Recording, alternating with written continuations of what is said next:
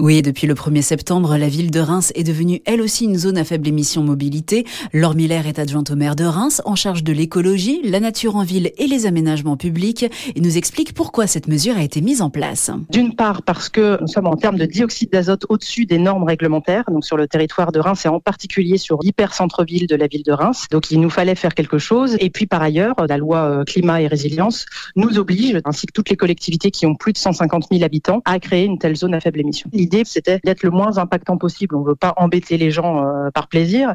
On veut juste euh, réduire la pollution et donc améliorer la qualité de l'air et donc la santé de tous. Donc ça va du boulevard Paul Doumer, ensuite ça longe les promenades jusqu'au boulevard Lundi inclus, le boulevard de la Paix et puis ça va jusqu'au rond-point des droits de l'homme. Ça concerne la voie Tétinger qu'on a voulu inclure dans le dispositif. C'est la SANEF qui gère cette partie de l'autoroute, mais elle est bien effectivement incluse dans la zone à faible émission. C'est une zone qui est quand même assez restreinte et qui vous permet donc de vous garer vraiment aux limites du et donc de poursuivre soit à pied, soit en vélo, soit en transport en commun. Vous avez encore quelques semaines pour vous adapter à cette mesure. Effectivement, on a voulu qu'elle soit progressive. Donc à partir du 1er janvier 2022, elle concernera les véhicules non classés et critères 5, donc des véhicules très anciens hein, qui ont plus de 20 ans. Et puis ensuite, il faudra attendre le 1er janvier 2023 pour concerner euh, les véhicules euh, critères 4 qui seront donc euh, exclus de cette petite zone. À l'échelle nationale, cela représente un quart des voitures en circulation en France, soit environ 10 millions de véhicules exclus des zones à faible émission.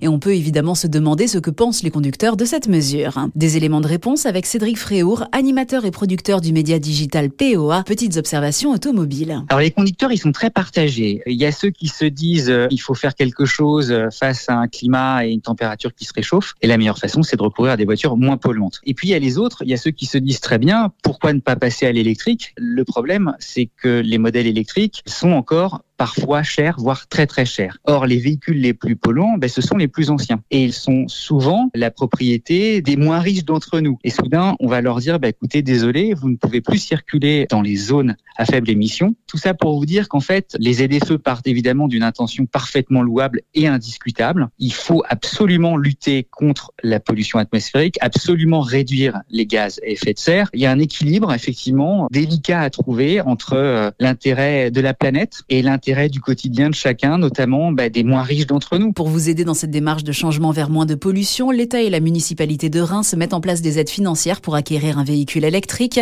voire même vélo et trottinette pour vous accompagner sur les derniers kilomètres de votre trajet. En ce qui concerne les constructeurs automobiles, ils accélèrent également la recherche afin de vous proposer des voitures non polluantes à moindre coût.